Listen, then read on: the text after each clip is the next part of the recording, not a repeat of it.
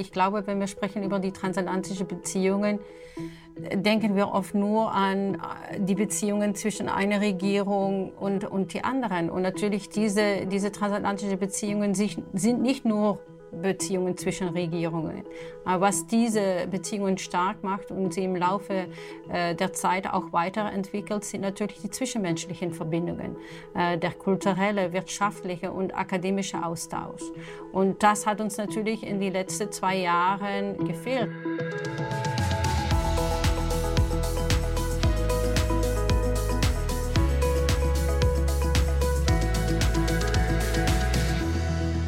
Ja, es war ein Tag der Hoffnung, ein Moment der Erleichterung. Dieser 20. Januar 2021, wir erinnern uns alle, das war der Tag fast vor genau einem Jahr, als Joe Biden nach der Regierungszeit Trumps als neuer Präsident der Vereinigten Staaten vereinigt wurde. Für viele war das wirklich ein ganz besonderer Tag, auch in Europa und in Deutschland, diese Vereidigung von Joe Biden. Und doch, was hat sich eigentlich bisher geändert? Hat sich denn überhaupt etwas geändert? Es ist doch irgendwie merkwürdig still geworden, so um beiden. Klar, die Kritik an seinem Regierungsstil, die reißt nicht ab, aber wir hören längst nicht mehr so viel aus den USA, wie das noch zu Trumps Zeit war, auch wenn man da vielleicht gar nicht so viel hören wollte. Es gibt aber auch immer noch viel Hoffnung, äh, die viele Leute in Joe Biden setzen nach den Trump-Jahren und über diese schwierige Lage und vor allen Dingen natürlich auch über die Hoffnung und über das, was kommt, was wir erlebt haben, was wir erleben werden wollen wir heute mit einer Kollegin aus den USA und mit einem Kollegen aus den USA sprechen. Wir reden hier mit Irene Brahm. Sie sitzt direkt in Washington, D.C. Und wir reden mit Nathan Chris, der lebt seit zwei Jahren als Amerikaner in Berlin. Und wir freuen uns sehr, dass Irene und Nathan heute hier sind. Und damit herzlich willkommen zu unserer zwölften Folge von Zukunft gestalten, dem Podcast der Bertelsmann Stiftung, den ich, Jochen Arns, gemeinsam mit Malva Zucker moderieren darf. Hallo Malva. Hallo Jochen und hallo an alle ZuhörerInnen nun im Jahr 2022. Noch ein frohes neues Jahr an alle. Stimmt, Maiwa, danke. Frohes neues Jahr an alle im zweiten beiden Jahr, über das wir reden wollen. Genau. Und herzlich willkommen natürlich an unsere Gäste, Irene und Nathan, bei uns im Podcast. Hallo, ihr beiden. Ja, hallo Jochen und Marve. Ich freue mich, äh, hier zu sein. Hallo Malva, hallo Jochen. Vielen Dank für die nette Einladung und ihr auch ein Happy New Year. Danke. Dankeschön. Ihr beide arbeitet oder habt für die Bertelsmann Foundation North America gearbeitet, die eben in Washington sitzt, auch ein Think Tank. 2008 gegründet, um die transatlantischen Beziehungen auszubauen und zu stärken. Und Irene, du leitest seit 2016 die BFNA und bist studierte Juristin. In Maastricht studiert hast du als geborene Niederländerin und hast vorher in Washington und Brüssel als Medienexpertin gearbeitet, bist also sehr international aufgestellt. Ja, Malva. Und äh, heute melde ich mich aus unserem Büro in Washington, D.C., das nur einen Steinwurf von Joe Bidens Büro, dem Weißen Haus, entfernt ist. Wow. Super. Ja, danke, Irene, danke, Malva. Und ich, ich freue mich besonders, ähm, Nathan begrüßen zu dürfen. Er ist in unserem Podcast-Projekt vom ersten Tag an dabei gewesen, uns verbunden, denn er unterstützt uns tatsächlich sehr engagiert und kompetent in der Redaktion und ähm, in der Technik. Und wir freuen uns wirklich, Nathan, dass du heute mal hier vor den Kulissen bist, auf der Bühne mit uns dabei bist. Und ja, da wir so lange so eng zusammenarbeiten, ich habe es eben schon erwähnt, wissen wir auch, dass du seit rund zwei Jahren in Berlin lebst. Ähm, ja, das komplette Gegenteil zu der Farm in der Nähe von Washington, D.C., wo du aufgewachsen bist. Nathan, du hast unter anderem German and European Studies an der Georgetown University und auch ein Jahr in Tübingen Germanistik studiert. Und seit 2017 arbeitest du in Washington bei der BFNA und eben seit zwei Jahren jetzt für die Bertelsmann Stiftung in Deutschland. Ja, Grüße aus äh, Weißensee. Manchmal äh, bin ich ja in, im Büro in Mitte, aber heute im Homeoffice. Welcome. Sehr schön. Ist auf jeden Fall eine perfekte Ausgangslage. Irene, du hattest es gerade gesagt, nur ein Steinbruch entfernt von dort, wo alles passiert. Ähm, mit euch beiden wollen wir dann aus zweierlei Perspektiven über das heutige Thema sprechen. Und Irene Jochen hat es schon vorher ein bisschen angeteasert. Was meinst du, was hat sich seit dem Amtsantritt Joe Bidens vor einem Jahr grundsätzlich verändert zu vorher? Ja, erstmal die Ruhe ist zurückgekehrt. Also was hat sich verändert, dass man nicht mehr jeden Tag über Donald Trump sprechen muss. Bidens Ton ist ganz anders und das muss ich ehrlich sagen, das macht durchaus einen riesen, riesen Unterschied. Äh, aber in Ernst, ähm, die Biden-Regierung ist die vielfältigste Regierung in der amerikanischen Geschichte. Also wirklich eine Regierung, die die amerikanischen Bürgerinnen und Bürger widerspiegelt. Äh, zum ersten Mal gibt es eine weibliche Vizepräsidentin, Kamala Harris, aber auch das Kabinett ist mehrheitlich nicht weiß und äh, die meisten Frauen im Kabinett das erste Mal in der amerikanischen Geschichte. Äh, weiter äh, muss ich sagen, geht es die Wirtschaft ziemlich gut hier in, äh, in Amerika. Die Arbeitslosenquote sank von 6,2 Prozent bei Bidens Amtsantritt auf 3,9 Prozent. Das ist der größte Rück, äh, Rückgang in einem Jahr in der amerikanischen Geschichte. Äh, die meisten Menschen äh, verdienen mehr Geld als früher, aber es gibt natürlich auch eine Kehrseite der Medaille. Es gibt auch eine hohe Inflation und die Preise für Lebensmittel Energie und Häusern steigen weiter.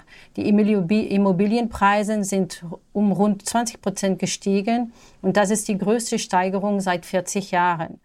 Äh, und dann gibt es natürlich noch die Pandemie, die natürlich auch beide nicht beenden könnte. Aber da auch wieder die positive Seite ist, äh, seit seinem Amtsantritt sind 200 Millionen Amerikaner geimpft äh, geworden. Und immerhin hat er weitere Lockdowns verhindern können. Also alles ist hier geöffnet, die Geschäfte, die Museen, die Schulen. Mhm. Äh, das Problem aber ist, ist, dass die Menschen in den USA weiter das Gefühl haben, dass es ihnen schlecht geht, äh, was natürlich zu den negativen Umfrageergebnissen für Biden führt über sein erstes äh, Jahr. Irene, warum ist es so? Warum denken die Menschen oder warum geht es den Menschen in den USA weiterhin schlecht? Durch die Monat eine Inflation, die, die fast rund um die sieben Prozent war. Mhm. Also wenn die Leute zur Tankstelle sehen, sieht man natürlich den Unterschied. Äh, und das trifft natürlich die Familien, die weniger als 50.000 Dollar was natürlich das Durchschnittsgehalt hier ist in der USA verdienen. Das trifft natürlich nicht so die Leute, die mehr Geld verdienen. Mhm. Ich glaube, auch ein Teil ist die Medien. Also wie wird darüber berichtet? Ja, wenn man natürlich Cable News anschaltet, da ist eigentlich wird nur negativ berichtet, weil äh, schlechte Nachrichten verkaufen natürlich besser als gute. Mhm. Ähm, Nathan, wenn du jetzt von Berlin-Weißensee auf die USA blickst als Expat quasi, hast du ein ähnliches Bild wie Irene das in Washington sieht?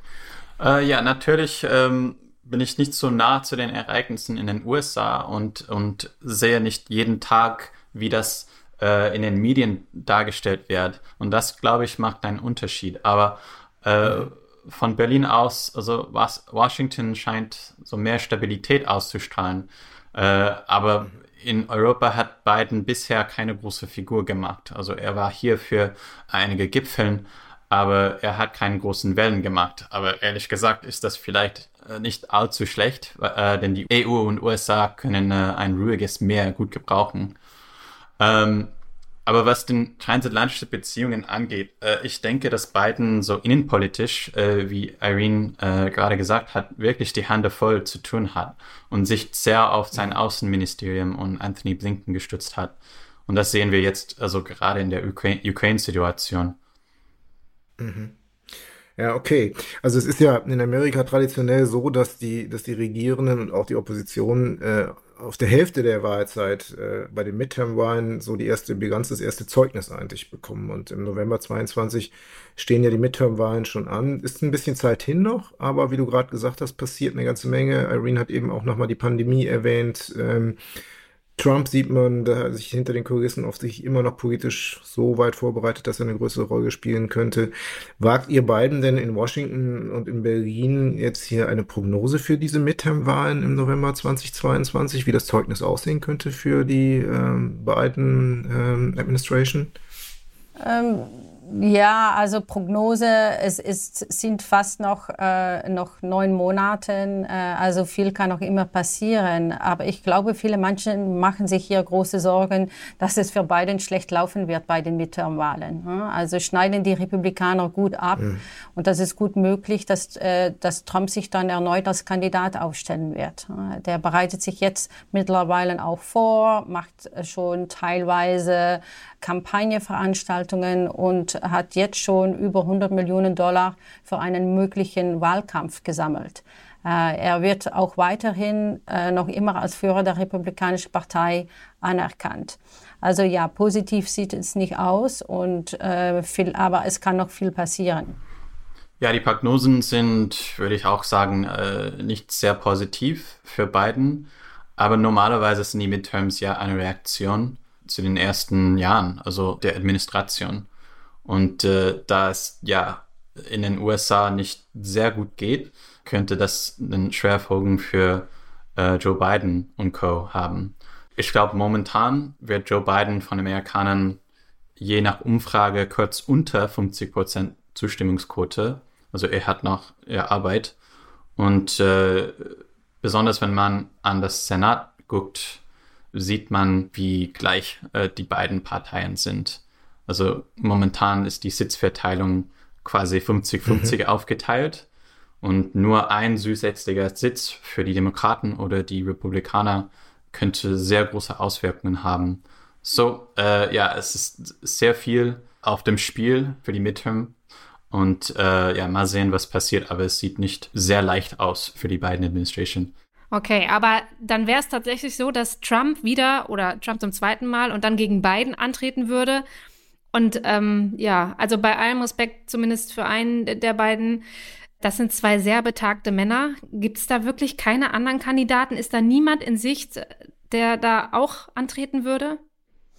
Ja, es, es gibt natürlich auf beiden Seiten potenzielle Kandidaten. Die Frage ist, ob sie eine Chance haben, wenn sowohl Biden als auch Trump erneut antreten. Bei den Demokraten gibt es natürlich die Vizepräsidentin Kamala Harris. Mhm. Die wollte schon mal Präsidentin werden, aber es gibt auch andere mögliche Kandidaten, wie den Verkehrsminister Pete äh, Buttigieg oder die derzeitige Handelsministerin Gina Raimondo. Also da gehen mehrere Gerüchte hier zurzeit in Washington, dass die beiden sehr gute Kandidaten sind. Und natürlich auch, äh, also alle drei sind etwas jünger als Biden. ja, aber man kann ja wirklich gerade feststellen, also vielleicht bis auf ein paar Parteien, dass sich in Deutschland die Politik gerade verjüngt hat, zumindest die, die jetzt gerade in der Regierung sind. Und das wird auch jedem bewusst, zum Beispiel bei dem Besuch der Außenministerin Annalena Baerbock bei Staatsbesuchen in Russland. Äh, Gibt es denn so wenig junge Leute äh, in, den, in der US-Politik? Ja, also wirklich junge, ne? So junge, um die 40 junge. oder so 30. Äh, ja, hier in den USA sagt man, only the rich run for office. Es gibt aber trotzdem viele junge Menschen, die politisch aktiv sind. Die sind sehr aktiv in diese Grassroots Organizations. Es gibt auch einige, so wie die Ocasio-Cortez, die mhm. natürlich noch ziemlich jung ist. Aber ohne ein Netzwerk ist es in den USA sehr schwer, das nötige Geld für einen Wahlkampf zu, zu sammeln. Äh, und das ist natürlich ganz anders als in Deutschland. Vizepräsidentin Harris ist natürlich im Vergleich zum Durchschnittsalter der US-Senatoren, das äh, zurzeit bei, äh, ich glaube, 64 Jahren liegt, natürlich noch sehr jung. Mhm. Dennoch scheint sie eine schwierige Zeit zu haben und sie wird sehr viel kritisiert. Kritik, die nicht immer gerechtfertigt ist, finde ich, und mhm. manchmal auch wegen so sinnloser Dinge wie einem Kochtopf, den sie in, in Paris gekauft hat. Was? Ja, sie hat einen Kochtopf gekauft, der war, glaube ich, 300 Dollar. Sie kocht sehr viel und sehr gerne und, und macht auch vorher auf Instagram hat sie immer ihre Rezepte, okay. Kochrezepte gezeigt und hat während ihren offiziellen Besuch an Frankreich in Paris einen Kochtopf gekauft. Und äh, da gab es hier sehr viel Kritik. Wie konnte sie drei, über 300 Dollar ausgeben für einen Kochtopf? Was die Leute natürlich immer vergessen, ist, dass Kamala Harris eine sehr erfolgreiche Karriere hatte, mhm. immer gut Geld verdient hat und natürlich äh, sich auch einen Kochtopf von 300 Dollar bestimmt leisten kann. Und der ist bestimmt gut ja. aus Frankreich. Der ist bestimmt gut aus Frankreich, ja. ja. Aber das heißt, man setzt heute eben nicht mehr so auf Kamala Harris und das war ja beim Amtsantritt auch eine ganz andere Situation, ne?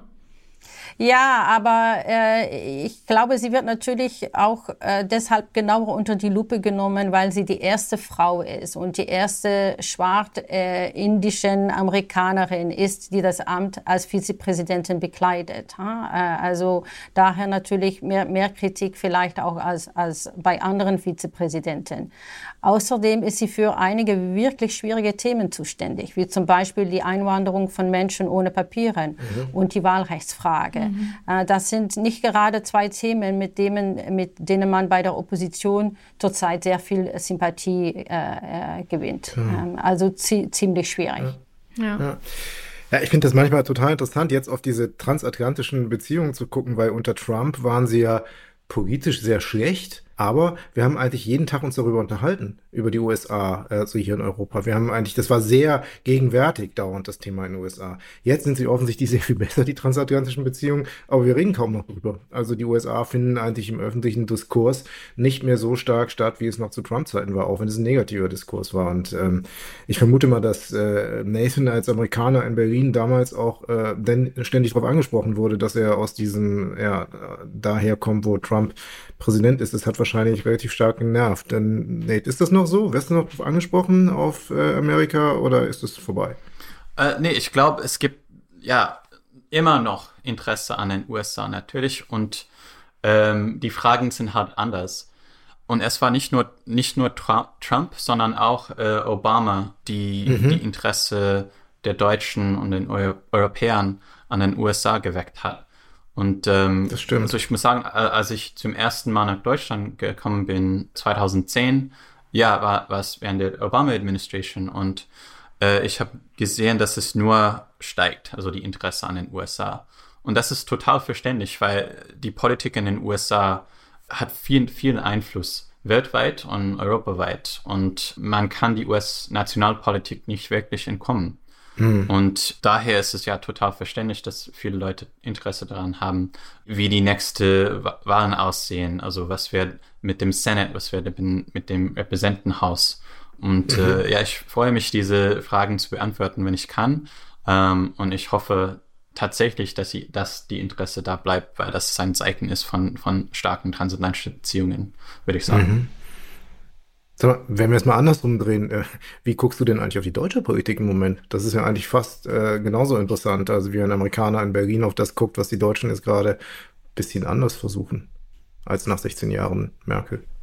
Ja, ähm, natürlich gab es einen großen Unterschied zu, den, zu der Marktübergabe zwischen Scholz und Merkel als zwischen Trump und Biden. Und ähm, das, ja, das war schön hier in Berlin zu erleben.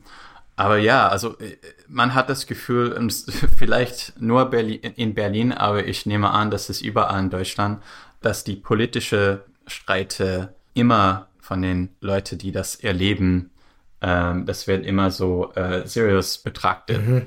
Und ich habe gehofft, dass in Berlin und in Deutschland ich ein bisschen weg von der gespaltete Gesellschaft kommen werde.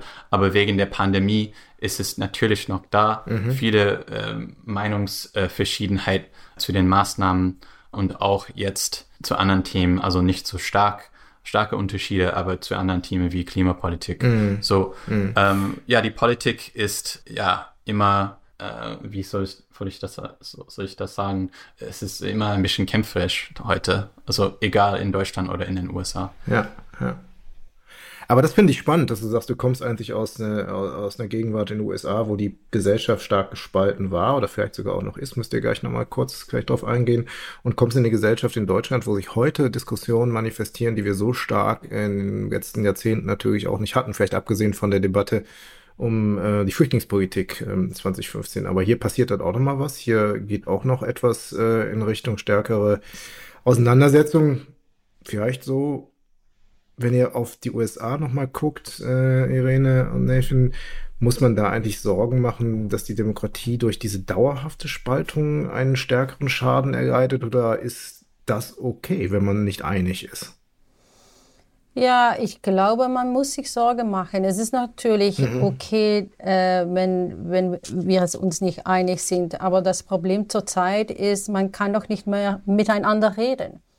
Ähm, das ist gefährlich, ja. Und das ist ganz gefährlich. Und ich glaube, wenn man sieht, was hier passiert ist, äh, im vergangenen Jahr am 16. Januar und natürlich die, die, mhm. pro, die nicht problemlose Machtübergaben von Trump an Biden und äh, wo zurzeit noch immer Millionen von Menschen denken, dass Biden nicht der Präsident ist, äh, aber Donald Trump den Präsident ist, denke ich, ja, wir müssen uns Sorgen machen, wenn man sieht, die ganzen Diskussionen rund um das Wahlrecht, ähm, alles, was hier passiert auf unterschiedliche Staatsebene dann denke ich ja, wir hier bei der Bertelsmann Foundation vor vier Jahren sind wir schon mit einer Podcast-Serie How to Fix Democracy begonnen und leider ist das noch immer aktuell. Ähm, und äh, äh, ich, ich, äh, wir sehen natürlich die Probleme, wir sehen aber auch, und das macht mir natürlich Mut, wir sehen natürlich auch die Leute, die nach Lösungen suchen. Ähm, und ich muss ganz ehrlich sagen,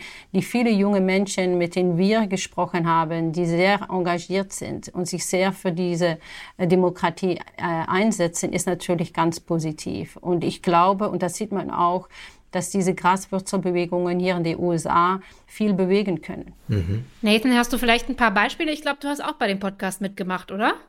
Ja, also ich habe die erste drei Staffel von How to Fix Democracy bearbeitet. Also die ganze Serie handelt sich von verschiedenen, sehr viel verschiedenen Themen. So von Wirtschaft zu Digital Democracy und Geschichte und, und viele anderen Sachen. Und ja, also ich habe mich gefreut, äh, manche von unseren äh, Interviewpartnern äh, in den, in den in beiden Summit for Democracy gese äh, gesehen. Und ich glaube, das ist ein sehr gutes Zeichen, dass wir äh, die, die richtige äh, Stimmen gefunden haben zu diesem Thema. Du meinst, Summit for Democracy war die Veranstaltung, die Joe Biden ins Leben gerufen hat? Mhm, ja. Okay, am Anfang seiner. Ja, und die werden auch nochmal fortgesetzt, hatten wir, glaube ich, im Vorgespräch besprochen, richtig? Ja, da wird es einen zweiten Gipfel geben. Äh, und ich glaube, dann hoffen die, dass, äh, dass das in Person äh, sein kann. Okay. Okay. Ähm, ich habe noch eine andere Frage an, an euch beide. Ich habe am Wochenende zufällig in meinen Reisepass, in mein Passport geschaut und habe gesehen, dass mein fünfjähriges Visum für die USA abgelaufen ist gerade. Und dabei fiel mir auf, dass ich zweieinhalb Jahre nicht benutzen konnte. Also dass eigentlich in den letzten zweieinhalb Jahren persönliche Begegnungen durch die Pandemie nicht möglich waren. Wie seht ihr das? Also wir unterhalten uns jetzt hier zwischen Washington, ähm, Berlin äh, und Gütersloh digital, wie wir das immer machen. Aber ähm, fehlt uns da was? Ist uns da was verloren gegangen in dieser Zeit zwischen den Europäern und den Amerikanern, dadurch, dass wir uns nicht mehr persönlich gesehen haben? Ja, ich, ich finde es ein, äh, wirklich ein, ein super Punkt, was du da machst, äh, äh, Jochen, weil ich glaube, wenn wir sprechen über die transatlantischen Beziehungen, denken wir oft nur an äh, die Beziehungen zwischen einer Regierung und, und die anderen. Und natürlich mhm. diese, diese transatlantischen Beziehungen sich, sind nicht nur Beziehungen zwischen Regierungen. Aber was diese Beziehungen stark macht und sie im Laufe äh, der Zeit auch weiterentwickelt, sind natürlich die zwischenmenschlichen Verbindungen, äh, der kulturelle, wirtschaftliche und akademische Austausch. Und das hat uns natürlich in den letzten zwei Jahren gefehlt. Das hat uns schon teilweise gefehlt, als natürlich Trump auch mhm. äh, ein Travel Ban eingeführt hat. Mhm. Und ich glaube, in diesem Bereich müssen wir in den kommenden Jahren investieren, weil diese People-to-People-Connections, wie man das ja so schön sagt, ja. eigentlich äh, der Baustein ist für diese Beziehungen auch, äh, auch in der Zukunft. Mhm. Ja, das glaube ich auch. Neffen, das ist, ähm, wann warst du das letzte Mal zu Hause jetzt in, in den USA? Oder du bist jetzt hier, hier, jetzt hier zu Hause, aber in deiner ehemaligen Ja, also ich bin äh, zum letzten Mal in den USA Ende April mhm. 2021. Okay. Mhm. Und äh, ja, wenn äh, ich und meine Frau äh, uns vorgestellt haben, damals äh, in Deutschland zu wohnen, haben wir gedacht, wir hätten viel mehr Kontakt zu unserer mhm. Familie okay. und Freunden mhm. in den USA. Und die Pandemie hat natürlich äh, ja diese Plan, diesen Plan zerstört, wie vielen anderen Plänen. Und ich glaube, das ist ja ein Problem. Und hoffen, also wenn auf zwei Seiten de, des Atlantiks so viele Leute so viel äh, gemeinsam haben, äh, ist es wichtig, dass die auch äh, viel Kontakt mhm. zueinander mhm, haben. In Verbindung bleiben. Ja. Äh, um, um, ja, in Verbindung bleiben. Und, und als Beispiel zum Thema zerstörte Pläne, meine Schwägerin, also die, die Schwester meiner Frau, hat das Studium an Freie Universität äh, begonnen, 2021, mhm. aber sie wohnte in Kalifornien. Mhm. Und wegen der Pandemie könnte sie nicht nach Berlin kommen. So, was wirklich ein tolles Erlebnis hätten können, ja. äh, war mhm. trotzdem so Homeoffice, Home-Studien. Ja. Äh, sie musste das ja. so äh, einfach äh, vor dem Laptop machen. machen. Hm. Und seitdem ist sie ja dann endlich nach Berlin gekommen, aber das ist ja ein Jahr des, des Studiums hat sie ja aus der Ferne machen müssen. Und äh, solche Erfahrungen sind ganz wichtig für die transatlantische Beziehungen. Also die Möglichkeit, in anderen Ländern zu studieren und zu arbeiten äh, für kurze Zeit. Das verbindet die Menschen in den USA und Europa. Und es ist wirklich schade, dass das momentan nicht wirklich, wirklich funktioniert. Und ich, äh, sorry, Jochen, sorry. Meine, nein, nein, bitte. mit deinem journalistischen Hintergrund, ich, ich, glaube natürlich auch, wenn man auch insbesondere als ein Journalist nicht mehr in ein Land rundreisen kann, dann sieht die Berichterstattung natürlich auch ganz anders aus. Also man hat einen ganz anderen Blick äh, auf ein Land und ich glaube, es ist ganz wichtig und insbesondere hier in den USA, wo das Land ganz gespalten ist und wie man äh, natürlich die East Coast ist ganz anders als der West, äh, West ja. Coast und, und um, im, im Midwesten. Also ich glaube, das ist auch ganz wichtig. Äh, Absolut, ja. Und ich glaube, das ist natürlich auch ja. was, was die Stiftung, in, in die Bertelsmann Stiftung hier in Deutschland äh, und die BFNA in Amerika eben auch unterstützen will. Ne? Diese Art von Begegnung und kulturellen Austausch. Ja, und wir machen natürlich, wir haben einen Austausch. Seit 13 Jahren haben wir ein Austauschprogramm, ein, ein, ein Fellowship the Bertelsmann Foundation Transatlantic Fellowship, wo wir Mitarbeiter vom Bundestag, das Europaparlament, im Kongress, aber auch auf, genau. auf, äh, auf äh, Staatsebene die Legislaturen zusammenbringen.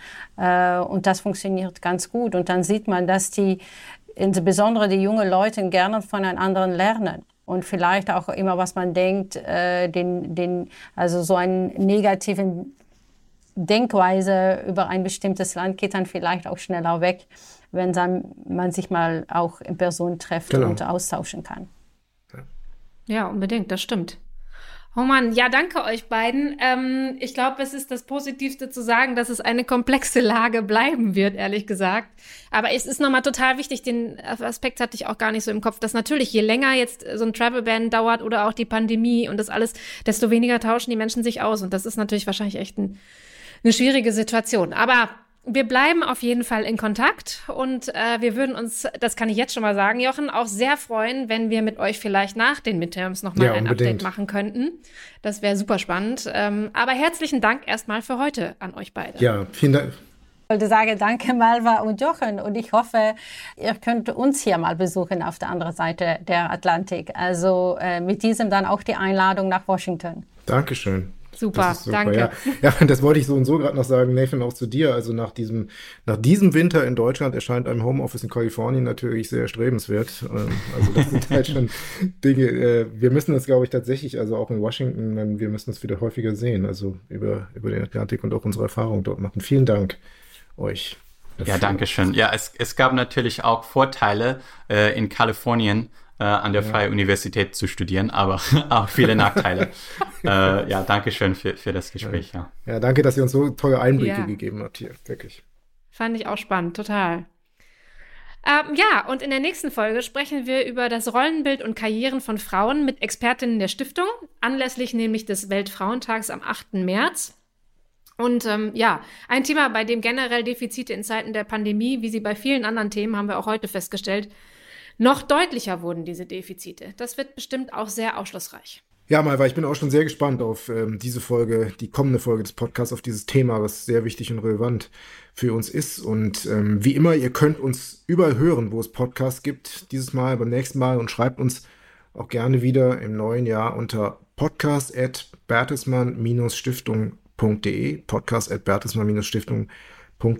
Alle Infos aus dieser Folge, ähm, wie zum Beispiel zum Podcast der BFNA, How to Fix Democracy, verlinken wir hier in unseren Show Notes. Und ich würde ganz kurz nochmal äh, Nathan ansprechen, weil Nathan, ihr habt noch einen weiteren Podcast, auf den wir aufmerksam machen könnten ähm, zu den transatlantischen Beziehungen. Ja, danke Jochen. Wir haben gerade eine neue Podcast-Miniserie über transatlantische Beziehungen gestartet. Uh, es heißt Bridging the Atlantic. Es ist auf Englisch. Ich bin der Host und ähm, ja, die nächste Folge wird bis zum Mitte Februar erscheinen und äh, die Serie ist äh, auf allen üblichen Podcast-Plattformen und auch auf die Webseite von der Bertelsmann Foundation North America, bfna.org. Danke. Und wir werden auch darauf äh, verlinken hier natürlich und schlagen so die Brücke über den Atlantik. Und wir bedanken uns sehr bei euch. Auf bald und tschüss. Tschüss. Tschüss. Tschüss.